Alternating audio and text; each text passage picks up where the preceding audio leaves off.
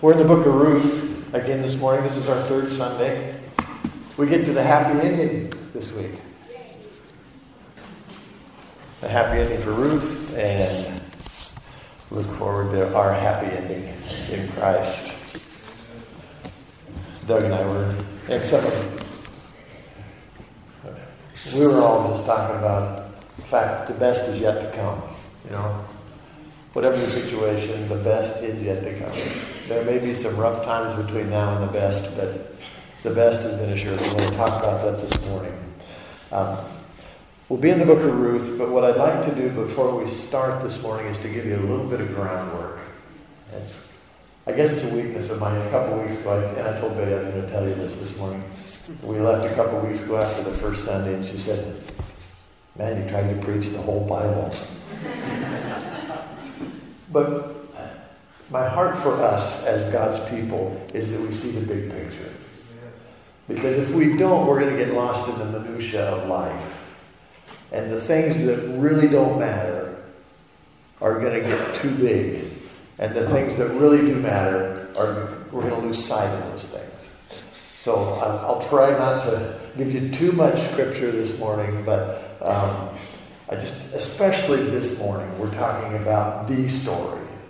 We talked about all of us have a story, and the only way our story really makes any sense is if we see it as a part of the story. Christ's story, the story of redemption that runs from Genesis 1 all the way through to Revelation 22. Runs through, all the way through human history. And if we really want to understand that story of redemption, we have to understand what that word means. It doesn't make in our society we don't use that word. I mean, back when I was a kid, you redeemed green stamps. You know, you take your little books in and you could redeem the stamps. But that's really got nothing to do. The sense is totally different than the biblical sense. So before I read Ruth chapters three and four, I want to take you back to Leviticus 25. I'd like you to think as we start about a time in your life, or maybe several times in your life, when you were in a real jam, when you were in an impossible situation. Either by your own doing or someone else's doing, you found yourself in a situation that you had no way of getting out of. There was no way you were going to get yourself out of that mess. And somehow, some way, somebody else stepped in and got you out of the mess. Might have been your parents, might have been your spouse, might have been some a friend. Anyway, just think of that. That's kind of the backdrop of where we're going this morning with the idea of, of redemption. And I just want to thank the worship team this morning. The the songs were, I don't know if you noticed, the songs was full of redemption this morning. And the church is at its best when we together praise our Redeemer. Praise God for what He's done for us. So thanks for that this morning. Okay, Leviticus 25. We're just a couple sections in Leviticus 25, and then we're going to go to Deuteronomy 25 for just a bit. I'm not going to give a whole sermon, but I want you to see that all the you know those books that are full of stuff that just makes no sense really do make sense in the big picture. We're going to talk about redemption and what it meant in Israel. The basic elements of redemption, which is to redeem something. The word just means to buy. Okay? But in, in the whole Bible, it's, it's Old Testament here, it means that something has been lost. You lost something. You either lost your property or you lost your personal liberty.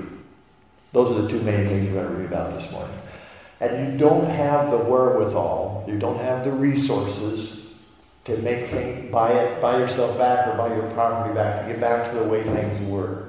And so one of your relatives, one of your close relatives will step in and get you out of the jam. That's basically what redemption is in the Old Testament. So I'm just going to read these real briefly, quickly, and just so you can see where we're coming from when we get to the book of Ruth, okay? Because in Ruth, there's kind of a mixture of a few things going on when they're talking about redemption. So Leviticus 25, verses 23 to 25. The land shall not be sold in perpetuity, for the land is mine. perpetuity means forever. You can't sell the land and just have it forever. It won't be sold into per- in perpetuity, for the land is mine. For you are strangers and sojourners with me. And in all the country you possess, you shall allow a redemption of the land. Verse 25 If your brother becomes poor and sells part of his property, then his nearest redeemer shall come and redeem what his brother has sold. Because that was laid down in the law. Okay? Then in verse 47 through 49, 23 to 25 talk about property. 47 to 49 talks about slave, personal slavery. Okay? If a stranger or sojourner, verse 47, if a stranger or sojourner with you becomes rich and your brother beside him becomes poor and sells himself to the stranger or sojourner with you or to a member of the stranger's clan, then after he's sold he may be redeemed. One of his brothers may redeem him, or his uncle, or his cousin may redeem him, or a close relative from his clan may redeem him. Or if he grows rich, he may redeem himself. But there was a provision there that a relative could step in at any moment and get that person out of the problem, get them out of slavery. It, it, was, it was required. So that's the basic law on redemption in terms of property or personal slavery. slavery. Now, if we really want to understand more of what's going on in the book of Ruth, and we're going to read it in a minute, I have to take you to Deuteronomy 25 for just a second. Verses 5 and 6. Now, some of you know all this already. So just bear with me because I think it's important that we all get on the same page before we read this story, or the story really isn't going to make a whole lot of sense to us. And this is talking about what people call levirate marriage. This won't be on the final exam. You don't have to remember that word. But that's if you ever hear levirate marriage, that's what it's talking about. It's got nothing to do with the Levites. It's just talking about in a lot of cultures there was a real concern that a person's name continued on generation after generation. Well, there was a big problem since the name came through the male of the family. There was a big problem if somebody died without having a son. And so, in these societies that really wanted to reinforce the idea of, of your clan and, and everybody's name being carried on, they had to find a way to continue that on. And so, the Lord made provision here in this passage for what do you do if a man dies without having somebody to carry his name on? And so that's what we call levirate marriage. Deuteronomy 25, 5 and 6. If brothers dwell together and one of them dies and has no son, the wife of the dead man shall not be married outside the family to a stranger. Her husband's brother shall go into her and take her as his wife and perform the duty of a husband's brother to her. And the first son whom she bears shall succeed to the name of his dead brother, that his name may not be blotted out of Israel. So there's the background. Now let's go to let's go to the happy ending here in Ruth, chapters three and four. You remember the story up till now. We've got Naomi and Ruth have come back to Israel. Naomi is a widow who lost her husband and her two sons, and who was really bitter about it. And she came back to Israel, but her daughter in law, who was also a widow, Ruth, was a Moabite, not, a, not an Israeli, not a Jew. She chose to come back and chose of her own will to become a servant to her mother in law, to love her mother in law and give up her own future to serve Naomi. An expression of true love. And all true love involves substitutionary sacrifice. In all true love, you give up something so that the person you love doesn't suffer as much. And Ruth did that in spades. And so she comes back and she begins gleaning the fields to care for her mother in law. This we come to, it's toward the end of the harvest here in chapter 3, verse 1. This is God's Word. And Father, since it's your Word, we ask your Holy Spirit to make it come alive in the true sense, Lord, in an eternal sense, that it wouldn't just be a good story, a nice story, which it is, it's beautiful, Lord, but there's more to it than we can grasp with our minds. I pray our minds would be fully engaged this morning, but that our hearts would be as well, and that you would reveal our Redeemer to us. In Jesus' name. Amen. Then Naomi, her mother in law, said to her, that is to Ruth, My daughter, should I not seek rest for you that it may be well with you? Is not Boaz our relative with whose young women you were? See, he's winnowing barley tonight at the threshing floor. Wash yourself and anoint yourself and put on your cloak and go down to the threshing floor. But do not make yourself known to the man until he has finished eating and drinking. But when he lies down, observe the place where he lies. Then go and uncover his feet and lie down, and he will tell you what to do. And she replied, All that you say I will do. So she went down to the threshing floor and did just as her mother in law had commanded her. And when Boaz had eaten and drunk, and his heart was merry, he went to lie down at the end of the heap of grain. Then she came softly and uncovered his feet and lay down. At midnight the man was startled and turned over, and behold, a woman lay at his feet. He said, Who are you? And she answered, I am Ruth, your servant. Spread your wings over your servant, for you are a redeemer. And he said, May you be blessed by the Lord, my daughter. You've made this last kindness greater than the first, in that you have not gone after young men, whether poor or rich. And now, my daughter, do not fear. I will do for you all that you ask, for all my fellow townsmen know that you are a worthy woman. And now it's true that I am a redeemer. Yet there is a Redeemer nearer than I. Remain tonight, and in the morning, if he will redeem you, good, let him do it. But if he's not willing to redeem you, then as the Lord lives, I will redeem you. Lie down until the morning. So she lay at his feet until the morning, but arose before one could recognize another. And he said, Let it not be known that the woman came to the threshing floor. And he said, Bring the garment you are wearing and hold it out. So she held it, and he measured out six measures of barley and put it on her. Then she went into the city. And when she came to her mother in law, she said, How did you fare, my daughter? Then she told her all that the man had done for her, saying, These six measures of barley he gave to me, for he said to me, You must not go back empty handed to your mother in law. She replied, Wait, my daughter. Wait until you learn how the matter turns out, for the man will not rest, but will settle the matter today. Chapter 4. Now Boaz had gone up to the gate and sat down there, and behold, the Redeemer of whom Boaz had spoken came by. So Boaz said, Turn aside, friend, sit down here. And he turned aside and sat down. And he took ten men of the elders of the city and said, Sit down here. And so they sat down. Then he said to the Redeemer, Naomi, who has come back from the country of Moab, is selling the parcel of land that belonged to our relative Elimelech.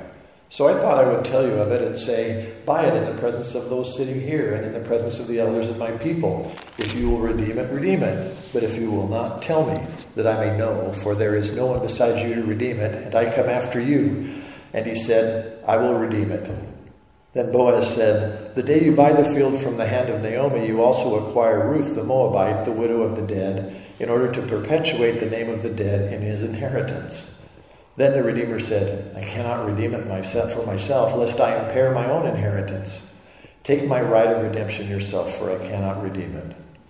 Now this was the custom in former times in Israel concerning redeeming and exchanging. To confirm a transaction, the one drew off his sandal and gave it to the other, and this was the manner of attesting in Israel. So when the Redeemer said to Boaz, Buy it for yourself, he drew off his sandal. Then Boaz said to the elders and all the people, You are witnesses this day that I have bought from the hand of Naomi all that belonged to Elimelech, and all that belonged to Chilion and to Mahlon. Also Ruth the Moabite, the widow of Mahlon, I have bought to be my wife, to perpetuate the name of the dead in his inheritance that the name of the dead may not be cut off from among his brothers and from the gate of his native place. You are witnesses this day. Then all the people who were at the gate and the elders said, We are witnesses. May the Lord make this the woman who is coming into your house like Rachel and Leah, who together built up the house of Israel.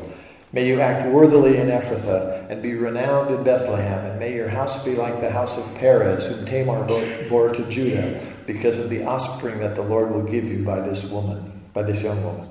Verse 13.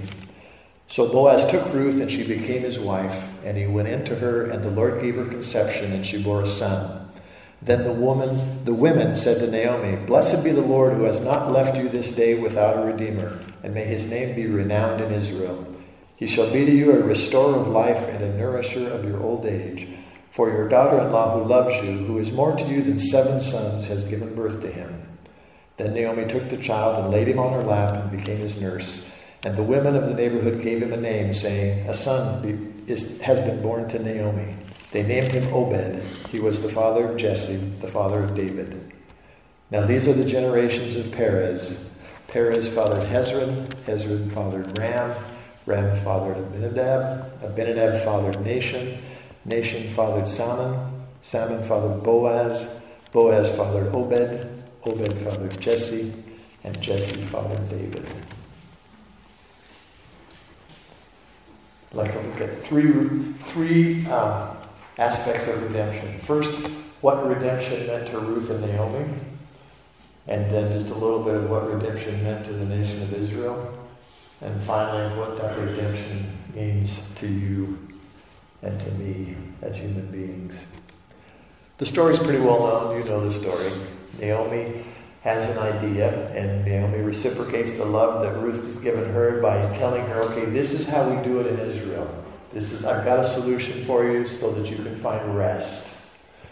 Now, Boaz had already said in chapter 2 that, that, Naomi, that Ruth had come to find rest under the wings of Jehovah. But now we're going to see how that works out in practicality. And so Ruth get, or Naomi gives Ruth the advice on what to do. And this Ruth does exactly what she's told. She goes there, and at the harvest, the men slept at, at the end of the harvest. They would sleep by the grain pile so that people wouldn't steal it until they got it shipped away to where it needed to be stored. And so that's what Boaz does. And it, it was a time of celebration, and he was pretty happy when he went down, laid down there by the grain. And, and Ruth does exactly what she's told. And she goes and she crawls under the corner of his garment, and she just lays there at his feet. And he wakes up, and there's a woman there. It probably happened a lot during harvest time. We're in the book of Judges. You read through the book of Judges, you, kind of get the idea. And Boaz doesn't know who it is, and it's dark, and so he asks, and she's, she makes this appeal to him down here in verse 9. She says, I'm Ruth, your servant. Spread your wings. It could mean the corners of your garment. It would mean both in that society over your servant, for you are, rede- are a redeemer. Now, a lot of times, even in this book of Ruth, the word is translated redeemer, but the word just means kinsman. Because in, the, in those societies, in those Oriental societies, if you were a kinsman, you were a redeemer. That was just the same thing. The same word is translated avenger in other places in the Old Testament. There were just certain responsibilities you had because you were part of a clan, because you were part of a family. Those were, that's what you did. And so she says here, literally, you are a redeemer or you are a kinsman. Okay? She's basically offering herself as a wife to Boaz so that Naomi's family can continue on in Israel. We talked last week about her sacrifice. This is the ultimate sacrifice. She gave herself up for the rest of her life so that Elimelech's family could go on. And Boaz, worthy man that he is, as it says in chapter 2, verse 1, says he was a worthy man. He doesn't take advantage of her. He, he just recognizes the offer and says, okay, we're going we're to make this happen. We're going to see that this takes place because I know you're just not coming to climb under my blanket because you're chasing men around around Bethlehem. It doesn't say it exactly that way, but that's the idea there. Everybody knows you're a woman, worthy woman, he says. You haven't been running around. You've done this for your mother-in-law. So we're going to make sure it happens. Stay here, verse 13. And in the morning, if the other Redeemer, the kinsman who's closer, now we don't know if the other one was a cousin, or and Boaz was a second cousin, or how that works, an uncle or whatever. We don't have the details, but we know there was somebody who had first right who wasn't Boaz. And Boaz says, We'll make sure it happens. Whether he does it or I do it, we're going to make sure that this responsibility is taken care of. So she stays there, and in the morning, Boaz, who has protected her out in the fields before, by saying, Stay close to my servant girls so that nobody hurts you, has provided for her before and given her grain to take home to Naomi. Now he's going to take it a step further. But he's protecting her here in this story in that he sends her home in the morning before anybody knows that she was there to protect her reputation. Not because she'd done anything wrong, but as you and I well know, it doesn't matter whether it's true. People talk and if it seems like it's true. And so Boaz here is again showing his, his, his integrity and protecting her reputation, and also provision and sending her home with the grain. And so she goes home. And chapter 4 starts, and the next day, next morning, He doesn't go down to the courthouse and sign a deed. That's not how you did it back then. Back then it was a, an oral society. So instead of signing documents, they just you just got ten of the elders, the old guys who finished their work. They were retired in a sense, and they were around the gate most of the time. And you get ten of them there, and you do you have a verbal contract between two people, and ten witnesses from the city were there, so that if five years from now somebody said, "No, that's not the way it was," you'd haul the old guys out, and they'd say, "Yeah, we were there, and this is what was said," and so that settled it and had firm. So that's what happens. And this the exchange goes back and forth between Boaz and this other redeemer. And well, the other redeemer says, I'll do it until he finds out how much it's going to cost. And he didn't have the resources to redeem Naomi, Ruth and Naomi and Elimelech's name and still have enough for himself. Or at least that's what he said. But for whatever reason, he opts out of his, he, he gives up his option. And so Boaz does this. And then that's what takes place there. And Boaz, in front of the city, makes the commitment and takes Ruth to be his wife. And the town blesses him and his family and pronounces a blessing on him. The witnesses do in verse 11. And the reason they refer back to Perez is because they were of that clan. Everybody in that town came down from this guy, Perez. So when they say, be like Perez, you know, be like, uh, may your house be like the house of Perez, verse 12, whom Tamar bore to Judah that that was their that was their George Washington. Know, that was their their ancestor that that was the, the big guy in the clan. So verse 13, Boaz takes Ruth to himself. She becomes his wife. He goes into her, and the Lord gave her conception. She'd been married for 10 years to Mahlon and didn't have a kid. Think about that. An interesting study, this is the total rabbit trail, we'll not go down too far, but an interesting study in the Bible is to look at women who couldn't have children, that God later allowed them to have children. And that at the time it was considered a curse, but the reality was God just had another plan. Their part of the story was for later.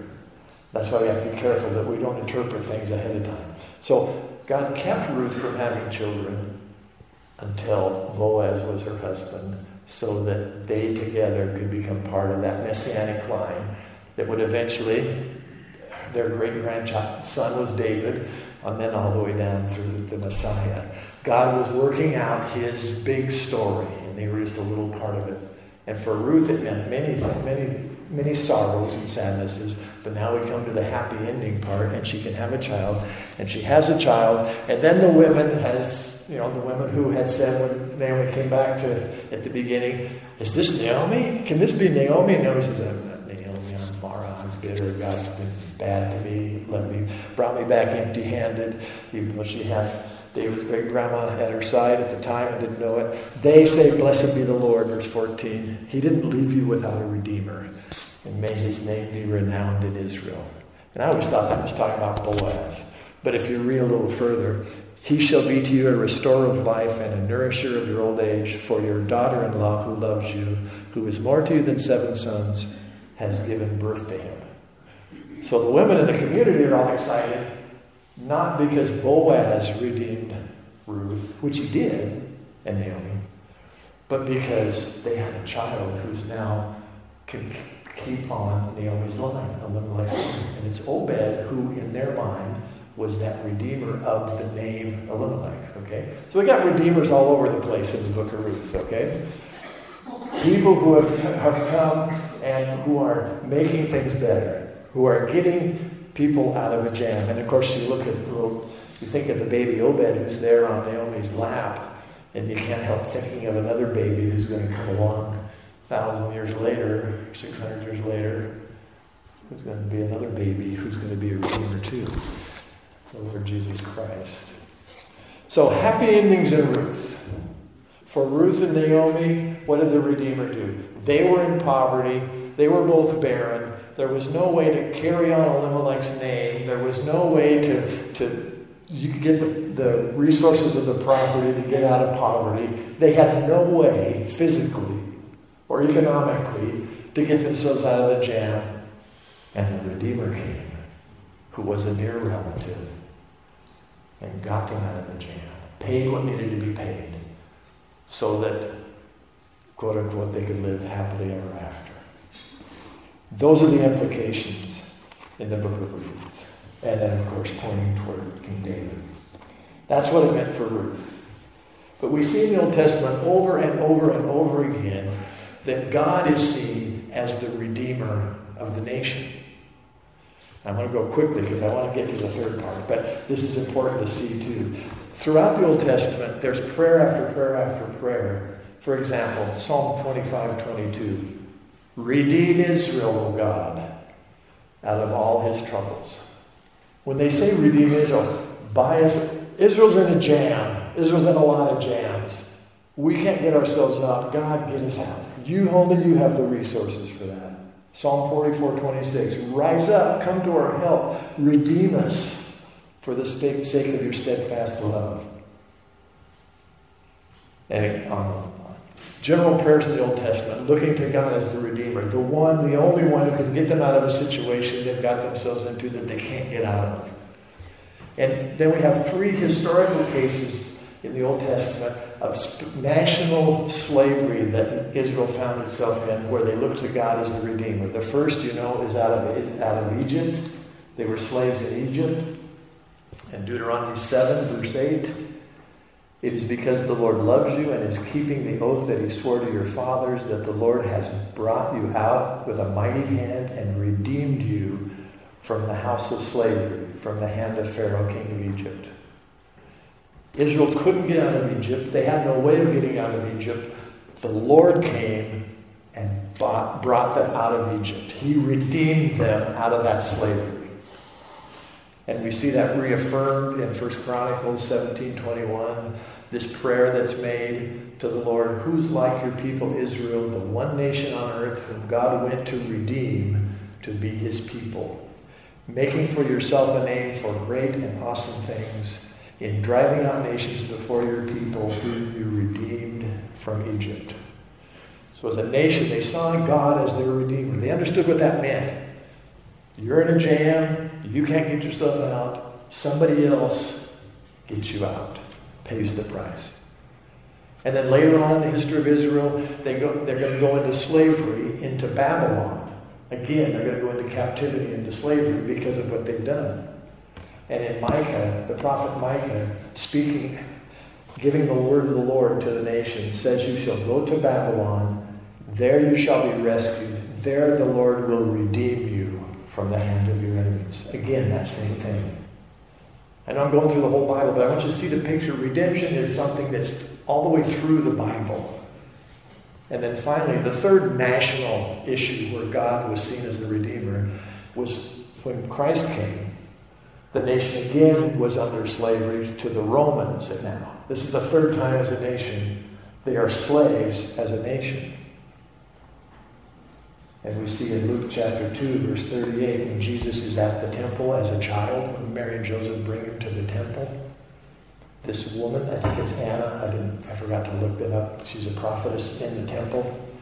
It says, Coming up at that very hour, she began to give thanks to God and to speak to him, speak of him, to all who were waiting for the redemption of Jerusalem. The whole nation was waiting again for the Redeemer to get them out of another mess they found themselves in with the Romans. And then, after the resurrection, when the people didn't understand what was going on yet, remember those two guys walking on the road to Emmaus in Luke 24? shaking their heads. Jesus, why are you guys so downcast? And then he said, Don't you know? You're the only one who doesn't know what's going on? We thought this Jesus, it says in Luke 24 21, he's been crucified, he's dead. And, he's, and then they say, But we had hoped that he was the one to redeem Israel. We hoped that he was the one that was going to get us out of this mess nationally. So this idea of redemption is all through the Old Testament. And God was going to get them out of this mess, and Jesus did get them out of the mess, but not out of the Roman mess. God in Christ got them out of a bigger mess than that. Because their greatest slavery wasn't their slavery to Rome, their greatest slavery was their slavery to sin.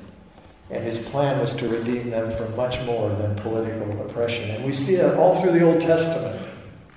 prophecies time and time again in the Old Testament where God says, I'm going to redeem you from something more than your material problems.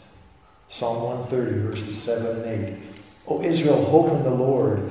For with the Lord there is steadfast love, and with him is plentiful redemption, and he will redeem Israel from all his iniquities. Not just his enemies, but his iniquities. In Isaiah 44, 22, the Lord is speaking through Isaiah I have blotted out your transgressions like a cloud, and your sins like mist. Return to me, for I have redeemed you. In Hosea 13, verse 14, I shall ransom them from the power of Sheol. I shall redeem them from death. O death, where are your plagues? O Sheol, where is your sting? You probably recognize that from 1 Corinthians 15 the fulfillment there in Christ. But it was prophesied, and we can go over and over. There's so many in the Old Testament where God was telling his people, I've got something bigger for you than just national deliverance. Oh, may God deliver us as Americans from looking for national deliverance instead of eternal salvation in Jesus Christ. So, what does redemption mean for us? That's, that's an Old Testament painting, real quick brushstrokes of what redemption meant in the Old Testament. What does it mean for us? We don't use that term today. And yet, as believers, it is critical for us if we want to live the life that God wants us to live as His children, that we understand what this means, because it's so central to what's going on in the story. Again, what are the basic elements? Something's lost. We can't buy it back ourselves. We can't get ourselves out of the mess ourselves. So our close relative has to get us out of the jam. And the good news this morning is, as you know, Christ is our Redeemer too. He is the near kinsman. He is the close relative who shared in everything like we did, Hebrews tells us. At every point, he was a human being, just like you, just like me. Now, he was also God, but he was also fully human. He is our kinsman. He is our Redeemer. And we see the fulfillment of that, the, the full proclamation of that is found in Revelation chapter 5.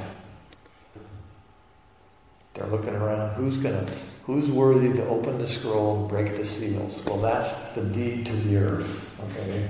That's been lost through sin back in Genesis. So Genesis to Revelation. We're doing the whole book again this morning. Who's going to open those seals? And they couldn't find anybody. There was nobody, no human being, who had what it took to reclaim the title to the property that we lost through sin in Adam. There's nobody. And then there's a cry out that says, I'm the lion of Judah. He can do it. The lion will do it. And then, I don't know if you, I never saw that before until this. I just love getting ready to preach because I learned so much out of the Bible each week. In, cha- in chapter 5 of Revelation, verse 8, it talks about the lion, and all of a sudden in verse 9, well, I don't know, maybe 5 or 6. Anyway, in one verse it's the lion, and the next verse it's the lamb. And it's the same person. This mighty lion has now become a slain lamb. And around the throne they sing this song. And what do they sing? Chapter 5, verse 9 of Revelation. They sang a new song saying, Worthy are you to take the scroll and to open its seals. For you were slain, and by your blood you ransomed or you redeemed people for God from every tribe and language and people and nation, and you've made them a kingdom and priests to our God, and they shall reign on the earth. You are worthy because you bought it back. You bought the property back, the earth that was under the control of the evil one until the salvation that came in Christ, and you bought the people back out of their slavery. You are the Redeemer with a capital R. And He's our Redeemer. We lost our freedom, and we are slaves to sin and its consequences before we put our faith in Christ. Scripture tells us the wages of sin is death. The consequences, the price that has to be paid because of our sin is death. That's got to be paid. But also, we become slaves to sin. It's not just that there's a debt we have to pay and we have to die because of our sin and our rebellion.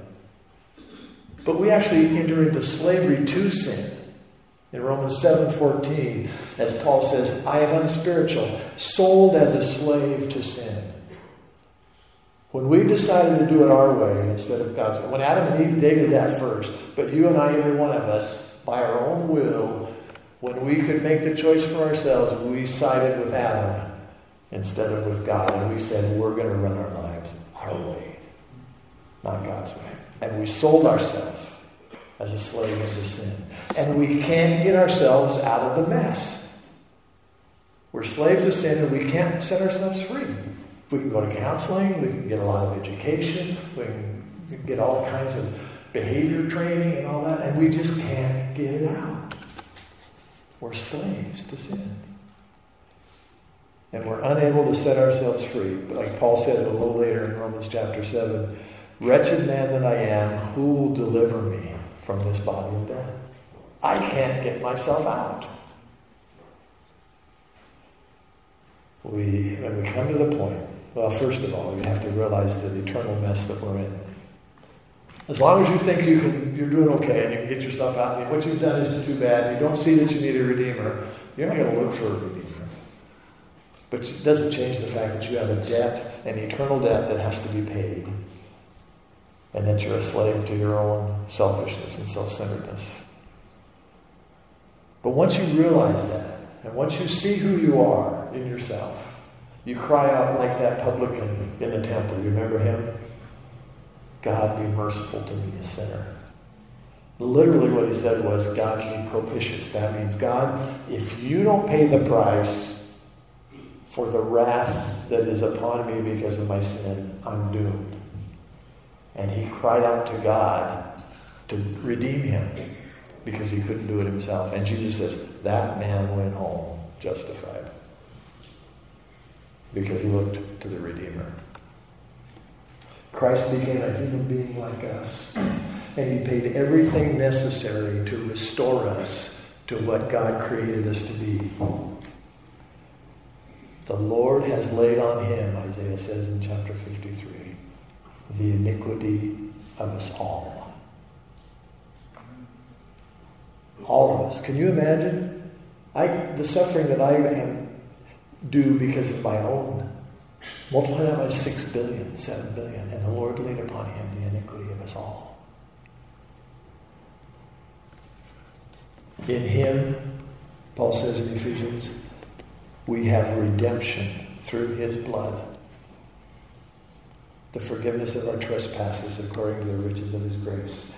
And when Christ hung there on that cross with the iniquity of the entire human race upon his body and suffered that tremendous, that we just will never fathom that in all of eternity. Suffered for every one of us. Every single sin you and I have ever committed or ever will commit. And everyone else. Christ bore that upon himself. And then he said at the end, it is finished. Now he didn't mean it's finally over. Because that word teleos means it's complete. It's like uh, uh, an artist finishing a masterpiece, and with the last stroke says, It's finished. He completed, he achieved redemption for humanity. He set us free. He took the paid price for our sins upon himself in his body. But it doesn't end there. And sometimes we forget. He also set us free from our slavery to sin. Titus 2, verse 15, and Jeff's going to, Lord willing, in a few weeks, take us through that whole book. But Titus 2.15 tells us that Jesus gave himself for us to redeem us from all lawlessness. So he didn't just pay the price to get us the penalty for our sin. He set us free from our slavery to sin as well. He gave himself to redeem us from all lawlessness, from all lawlessness. So what difference does that make? Very briefly, take this and uh, chew on it because this is probably the most important part. The consequences of your sin are paid in full. They're paid in full. No matter how bad you think you've behaved, no matter how terrible things you've done in the past, it's paid for completely. Never think that there's anything left to pay.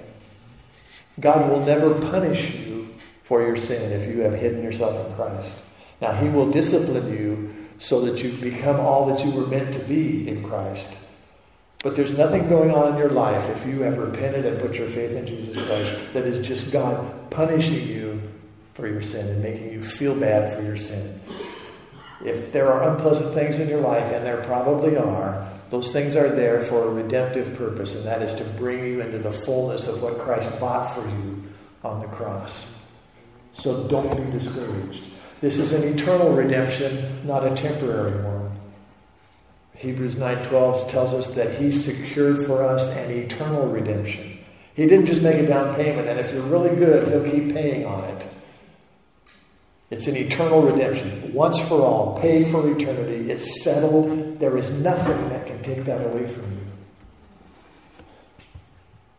And we're also we're not in a performance-based relationship with God anymore because of that.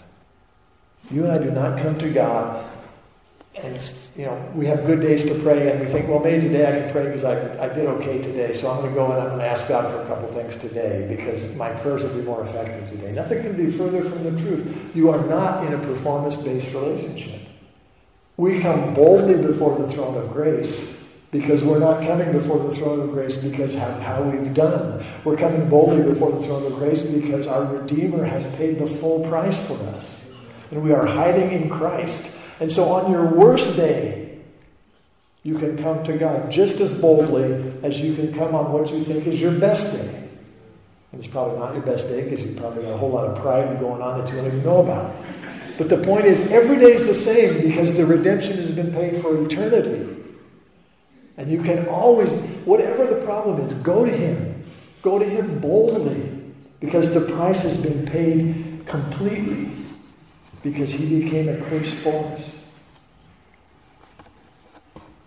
Death isn't the end, but the beginning. Because there's what's called in the Bible a day of redemption. We're looking forward to that. We're looking forward to our spirit, the, the spirit, the spirit inside us, Romans 8.23, groans inwardly as we eagerly await our adoption as sons, the redemption of our bodies. Even our bodies are going to get redeemed. That's still yet to come. Because we've been sealed for that day of redemption. Death is not the end, but the beginning. That's why you and I can rejoice when a brother or a sister dies. Because it's not the end. We can weep because we're going to miss him. And we can weep for those who are going to be hurt because he's gone. But we can rejoice because it's not the end, because the price has been paid completely. Our slavery to sin has been broken as well. He redeemed us from all lawlessness. We've been set free, and it's time for us to live like it. The, how we live matters because we are now slaves of righteousness. Paul said to the Corinthians in 1 Corinthians 6, You are not your own, you were bought with a price. You're set free from slavery, but that doesn't mean you go out and do whatever you want. If you understand the gospel, you know that He saved you from sin for Himself. And that's why Peter says in 1 Peter 1 17, conduct yourselves with fear throughout your time of exile on the earth. For it was not with such as things as silver and gold, but with the precious blood of Christ that you were ransomed from the futile ways inherited from your forefathers. So, how can we keep ourselves from worshiping with a Redeemer like that? How can we stop thanking God for our redemption in Christ? Jeff likes to quote the verse in the Bible, let the redeemed of the Lord say so. And I appreciate that. We should be saying it. Together we should be reminding each other. But also, not only let the redeemed of the Lord say so, let the redeemed of the Lord live like it. Show that you've been redeemed and you understand that by boldness the, before the throne of grace, even on your worst day. By never accepting sin in your life. You can, you can explain your sin. You know, your spouse was a jerk. That's why you did what you did. That might explain it, but that never excuses it. Don't, don't be deceived. You may always be able to explain your sin. You can never excuse your sin. And as a child of God, you say, Yes, that was not what I was made for. I confess it, I agree with God that it's wrong and it's worthy of death, and I receive again redemption in Jesus Christ. Whatever jams you've gotten yourself into the pa- into into the past, there's nothing more serious than the one we got ourselves into when we chose to run life our own way and make our own decisions. Christ has redeemed us for that with a, by a price that is just beyond imagination. So, as the redeemed of the Lord, let's live like it. Ruth had a happy ending. Naomi had a happy ending. We have the happiest ending of all. Our Redeemer lives. The price has been paid, and we can go rejoicing. So let's live like it, shall we? Father, we just praise you and worship you because of what you've done for us in Christ, and we don't have, we only have a slight glimpse of what that is. And I pray you'd open our eyes more. As that old prayer, Lord, show us our sin and show us our Savior. Make this book live to us. Reveal to us our own hearts that are so deceitful above everything else that we might look to our Savior because you've redeemed us completely in Christ. May we never doubt that. I pray for my brothers and sisters this morning who are down in the dumps because they finally are seeing themselves as they really are. May they realize that that is a step to full and complete healing in Jesus Christ. And may they embrace what you've done for them. And Lord, may each of us never excuse our sin. May we take it to you and cover it by the blood of Jesus Christ and go rejoicing. And we look forward to the day when we'll all be around your throne singing your praises, Lord, because you are the only one worthy. And we praise you in Jesus' name.